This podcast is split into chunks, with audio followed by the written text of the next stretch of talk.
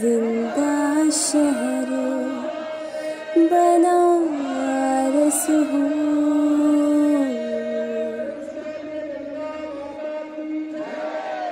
दिसंबर का महीना था।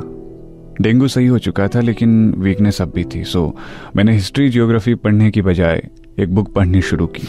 फोर्टी रूल्स ऑफ़ लव उसमें साफ़ साफ़ लिखा हुआ था कि you will find love in the place where you least expecting मुझे पढ़कर थोड़ी हँसी आई और पेज पलट दिया। कुछ दिन बाद कॉन्वोकेशन थी तो बनारस का टिकट बुक करा लिया। पिछले सात महीनों में मैं सबसे ज़्यादा खुश था कि चलो, बनारस जाना है। सब कुछ अच्छा गया। सभी ग्रेजुएशन वाले दोस्तों से मुलाकात हुई।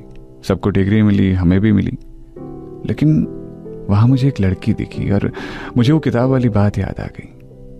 You will find love in the place where you least expecting convocation attire में वो बिल्कुल भारत माता लग रही थी। खैर, हमने उनसे बात तो की नहीं, लेकिन उनकी दस पंद्रह फ़ोटो अपने आईपैड से ज़रूर खींच ली। दिल्ली आकर फ़ोटोज़ देखी तो इग्नोर नहीं कर पाया। अपनी एक दोस्त को उसकी फ़ोटो सेंड की तो पता चला, वो उसकी क्लासमेट है। उसने फ़ोन नंबर दिया और कहा ऑनलाइन है वो। मेरा मन कहाँ मानने वाला था? सबसे पहले उसको उसकी फ़ोटो सेंड की तो उधर से थैंक यू के साथ एक क्वेश्चन आया। आप कौन? बस, वहीं से बातें शुरू हो गई। कुछ देर बाद उसकी डीपी दिखी मतलब कि नंबर सेव हो गया था। डीपी में लाल साड़ी में खिलखिलाकर हंसती हुई वो दिखी। वैसे ये लाल रंग दुनिया में हमेशा से मौजूद है, लेकिन उस पर लगा शायद ये अब तक का सबसे खूबसूरत रंग है। Although black is my favourite colour लेकिन फिर भी एक बात जहन में आई कि यार, हर दिन की शुरुआत तो लाल आसमान से ही होती है ना। बस, इसके बाद शुरू हुई हमारी बातें। सुबह मेरे गुड मॉर्निंग डूड के साथ होती और रात उनके टेक केयर से। सब कुछ तो बताने लगी थी वो। मुझ पर कौन सा रंग सूट करता है और कौन सा नहीं?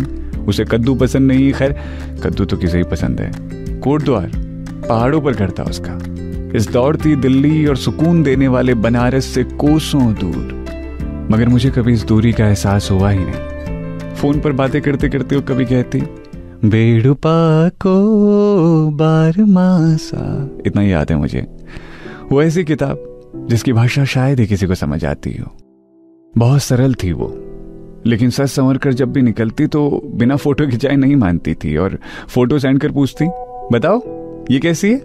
अब मैं उसे कैसे बताता कि उन फ़ोटोज़ में उसकी मुस्कुराहट और उसके उड़ते हुए बालों को देखकर मैं बस यही सोचा करता हूँ कि ये जो हवा उसके चेहरे से होकर गुजरी है ना, अगर वो मुझ तक पहुँच भी जाए तो मैं उसे महसूस कर लूँ। उससे बातें करते हुए करीब उनतीस दिन हो चुके थे।